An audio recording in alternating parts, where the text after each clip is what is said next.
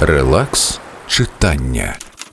У кожного є своє криве дзеркало, у яке він дивиться і здається самому собі то велетним, то крихітним малюком, то надзвичайно гладким, то худим, як сірник. Тому, хто осягнув, що долею можна керувати, відкривається, що немає необхідності сліпо рухатися колією, яку лишили перші враження в чутливій дитячій душі, що немає необхідності кроїти себе і своє життя за лекалами першого життєвого досвіду. Коли криве дзеркало розлетиться вщент, з'явиться змога знайти цілісність, і тоді ти зможеш пізнати радість.